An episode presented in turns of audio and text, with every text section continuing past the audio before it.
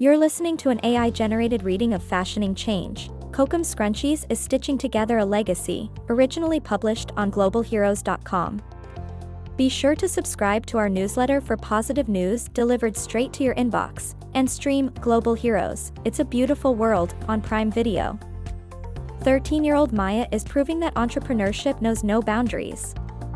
High school freshman and founder of Kokom Scrunchies, Mya didn't initially intend to start a business at the young age of 9, she was looking for a way to give back to the youth in her community. I was inspired by my auntie, Dana, to give back to my community, said Mya. Originally, it was a fundraiser because I needed to make money to buy gifts for the youth. It was so successful that I met my financial goal within six months and decided to turn it into an online business at kokomscrunchies.ca. With a wealth of creative ideas and the support of her family, Kokom Scrunchies continued to grow, and Mya quickly learned that doing it all is nearly impossible, especially when juggling responsibilities as a student. At first, it was just me making the scrunchies. I would do everything after school and on the weekends, she explained. When the demand started to grow, I needed help, so my mom, my brother, and my dad joined me, and we became a family team. Now, we all have jobs within Kokom Scrunchies. Having a supportive team is so important. Marcy, Mya's mother, seconds this statement, sharing that one of the many benefits of working together as a family is that everyone is on the same page, so they can come together when things get busy.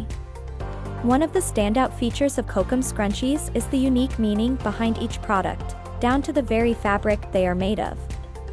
The core Kokom Scrunchies collection is made from Kokum scarves, worn by our elders, said Marcy.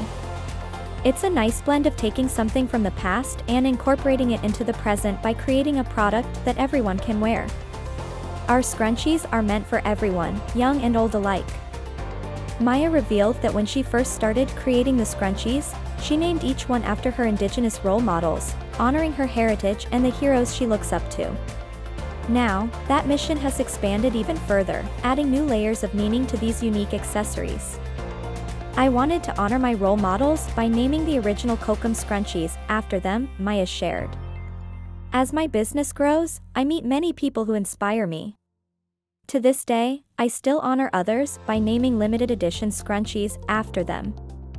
It's important to me to show others how special they are and highlight their amazing work. Mya and her family already have a lengthy list of proud moments. This past September, Kokom Scrunchies was invited to New York Fashion Week for a collaboration with Indigenous designer Scott Wabano.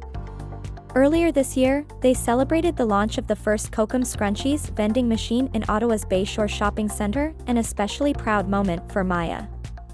I really wanted to put my vending machine at Bayshore, I pitched my idea to them, and they loved it. Within a few months, I had my vending machine installed. This is Canada's first ever Kokom Scrunchies vending machine, but Mya knows it won't be the last. My goal has always been to have Kokom Scrunchies in stores everywhere, she said. The vending machine is like having a store that runs itself. Her advice for young entrepreneurs is simple but powerful start small and don't be afraid to promote your products. Use social media to promote your products, have a support team, and set goals, she said. Kokom Scrunchies started as an idea, $15, and a sewing machine. It's definitely possible to start small and grow.